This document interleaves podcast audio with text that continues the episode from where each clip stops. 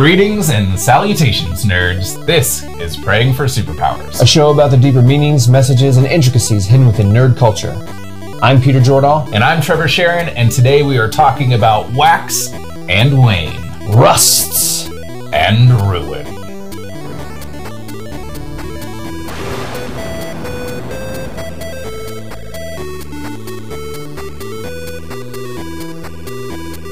Era 2 of the Mistborn series is probably one of my favorites. It is a Western themed fantasy novel that builds off of the lore of the first era, and the heroes are amazing. And if it was ever made into a movie, we would need Nathan Fillion as Waxillium, and we would need Alan Tudyk as Wayne, because it would be amazing. It'd be perfect. Get that man a brown coat again. I love it. Amen. I am such a big fan of Alloy of Law is my favorite Sanderson book for sure. I think the villain is brilliant. I think the issues are brilliant. I think the whole storyline is awesome, and I love the world. Um, Wayne, however, is my favorite character.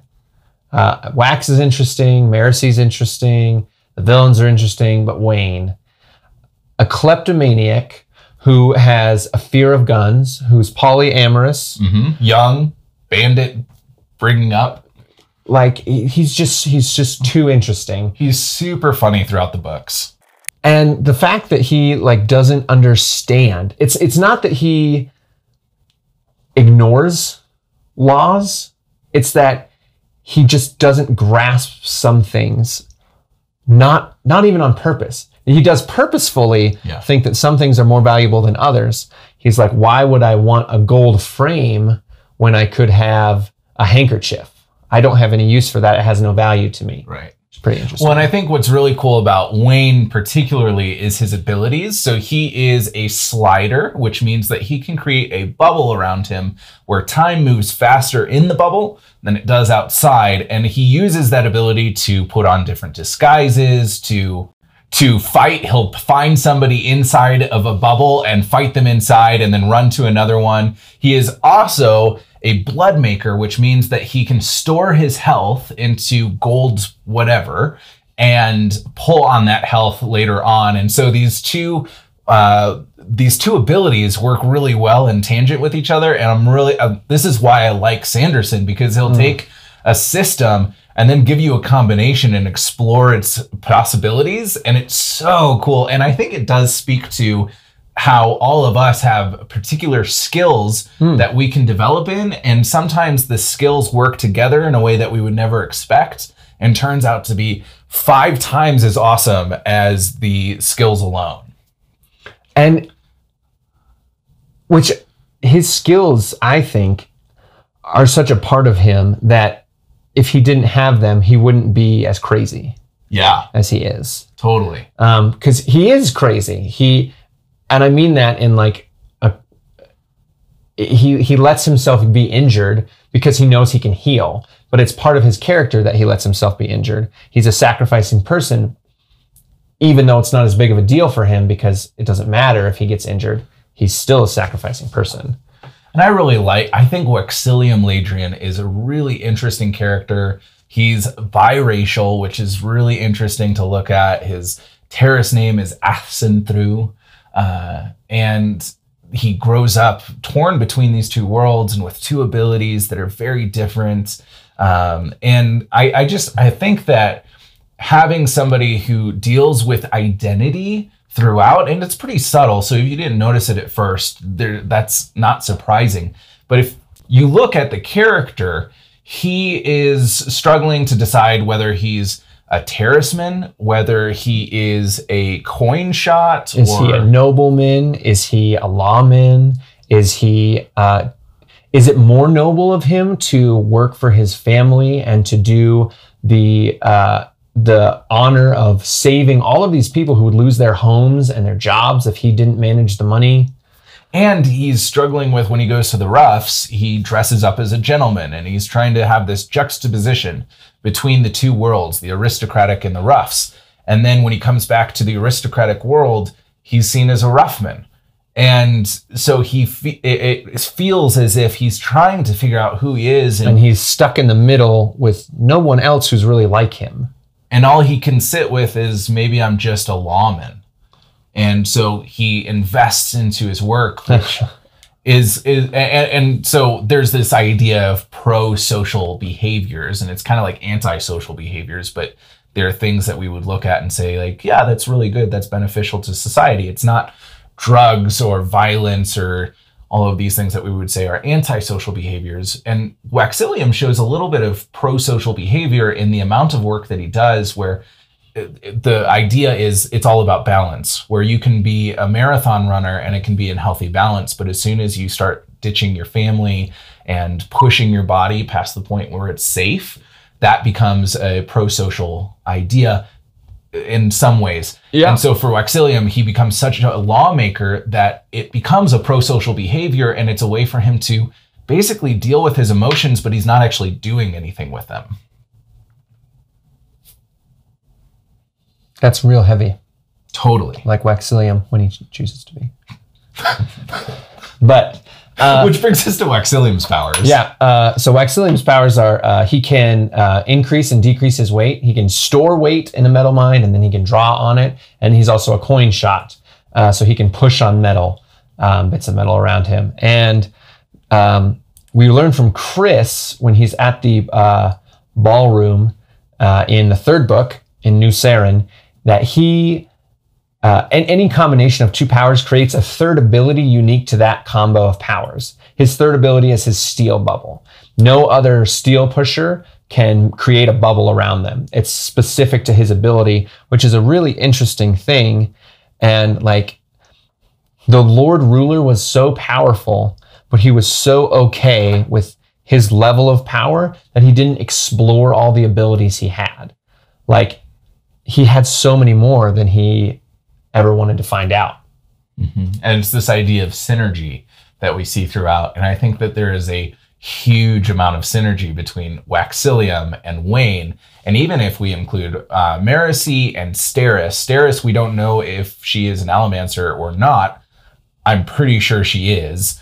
Um, and Marasi is, but her ability she feels isn't worthwhile because she can slow time in a bubble rather than Wayne speed up time in a bubble.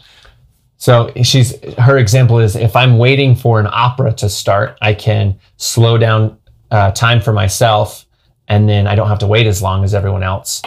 But that's about the only time it's ever been useful.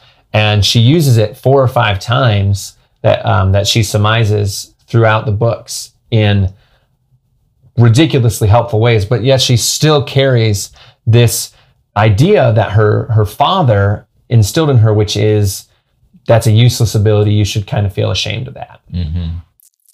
which is something that which is something that uh, I think we see in our own lives pretty often, where we get told something as a child and it sticks with us for a very long time. And I really like that with these characters, they're all dealing with some sort of identity that was spoken over them at one point. And how do I reconcile that with how I feel now, the way this that I've grown, uh, and it it has some more mature developmental themes than we may think on first glance. And that's the purpose of this show is to kind of dive into what are those things and why is it important that we look at Wayne from the perspective of somebody who is learning a different society and trying to adapt to it and also finding his own identity in the midst of what society is telling him he ought to be. And and I mean that's the same thing for Wax. They're both going about the same issue in a different way. Wayne is overcompensating by uh, refusing to bow down to their belief systems of money and power, but at the same time he constantly adapts different accents from different people, and he pulls in a lot of different information from different parts of the city, and he makes friends with most random people on street corners because he wants to be a part of it but he doesn't want to be controlled by it. Waxillium is a different character because he's he's so high up in the hierarchy of the city that he has to change to maintain this power, but he also has to be himself. Uh, and Steris's support of him is really really cool, uh, and she's she's like, well, you know, every husband must have their hobbies, and she first says it as like an excuse for him. Uh, and then she says it like as an explanation, and then she says it as like a playful, "You better not put away your guns because they're sexy." Mm-hmm. and their relationship is really really sweet because it starts off with him, Waxillium not liking her. and her not liking him. They're marrying purely. She wants a title, and he wants her money. And as things grow and as they go on adventures and as they spend time and as he finds out how helpful she is and how clever and how she just operates on a different level. And the biggest thing is when they're he shoots them up into the air on a coin, and they're flying above the clouds. She is looking around, filled with joy, excitement, and wonder, which is what a coin shot should feel. And anyone else he's ever flown with in these books has always been afraid, uh, which is which is a really big thing, and I think it's really cute. Yeah, it's a really beautiful love story that's very interesting and different. Uh, one other thing that I want to talk about real quick is uh, Brandon Sanderson has confirmed that Wayne has PTSD, and that is um, shown through his hatred and of guns. So he like even holding a uh, even holding a gun, he like he shakes because he can't handle holding it. And then um, holding a bullet, he like he has to toss the bullet up in the air because if he holds onto it, he starts shaking. He's so averse to the fact that he murdered someone as a kid.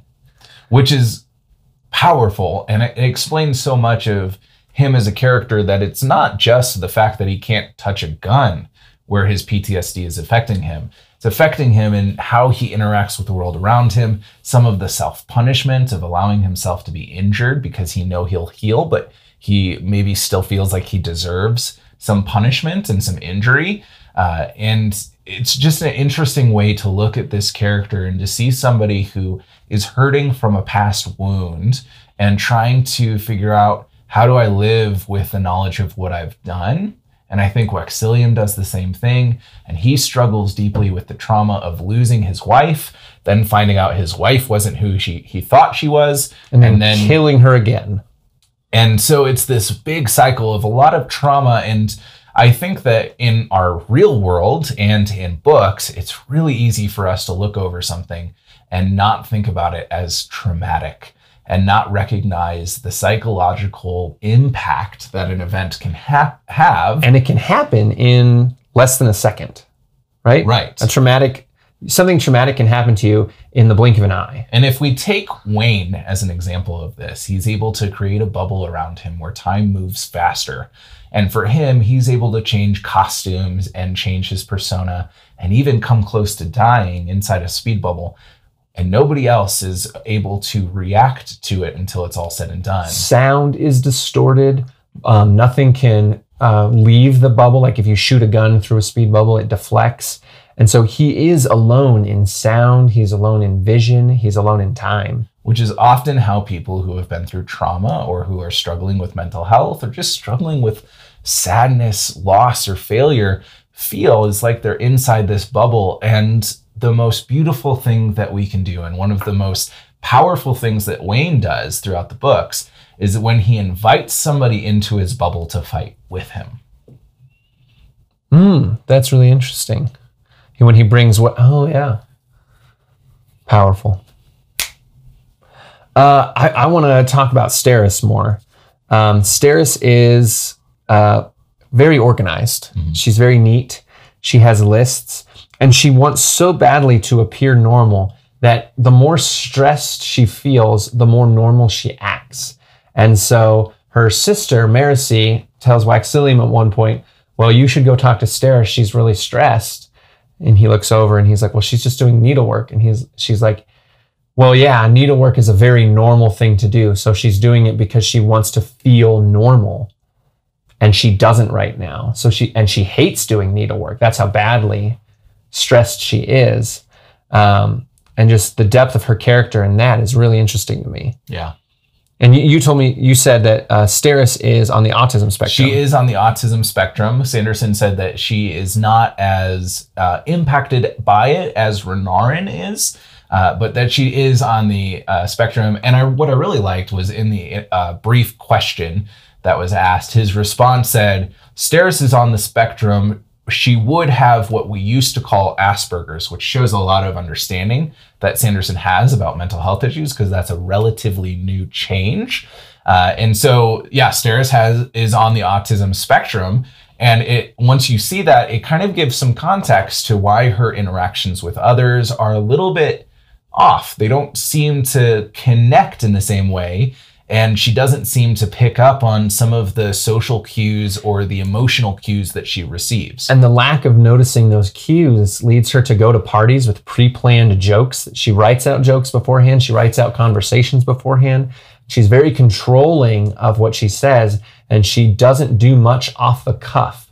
So when she climbs on top of a train and shoots a gun at someone to save Wax's life, and when she jumps out of a window with him and does all these exciting things that break her uh, her purposeful control uh, is what leads him to falling in love with her and what leads her to realizing that she loves him and that it's okay to be herself that mm-hmm. she doesn't have to create this facade and act in a certain way to be accepted but that if she is herself and with people who know her and, and care for her, at least in the very minimum of wanting to keep her alive, mm-hmm. that they will soon fall in love with her, like we see Waxillium do, because he understands a little bit more. And I think that's such a beautiful way of looking at it that all behavior makes sense in its context. And once we have a little bit more context, once we understand a person a little bit more, it's so much easier to see the behaviors that may have once annoyed us and to say, ah, okay, that's actually like it's kind of sweet that they're doing that because I can see why they're doing this. Why? Yeah. I, now that I know the context,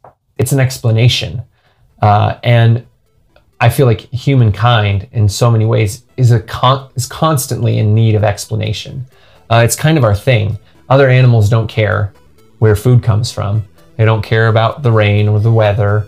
Uh, they don't wonder. But that's the big human thing is wonder, mm-hmm. uh, which I think is pretty awesome. We highly encourage that you read the Mistborn series. It's so good. Uh, and we also did a video on the outline of everything that's happened. Well, the important things that have happened in this in these four books, these three books that encompass Wax and Wayne's story. And we suggest you look at it. It's in the link below. And if you uh, if you want to know more about uh, Sanderson, check out our Sanderson video that we released a couple of weeks back, uh, and also uh, comment if if you think we left something out or said something that you disagree with. We want to hear about it. So comment down there in the YouTube comments, uh, subscribe, and uh, hit that bell so you know when we have something new come out. Also, comment below and congratulate Peter. He is going to be having another child soon. Uh, and because of that, we're going to let him have some paternity leave, unpaid, of course. and uh, I will be having a few individuals on the show uh, to try to step into the big shoes that Peter wears. Size 12? Yep. Yep. Catch you next time.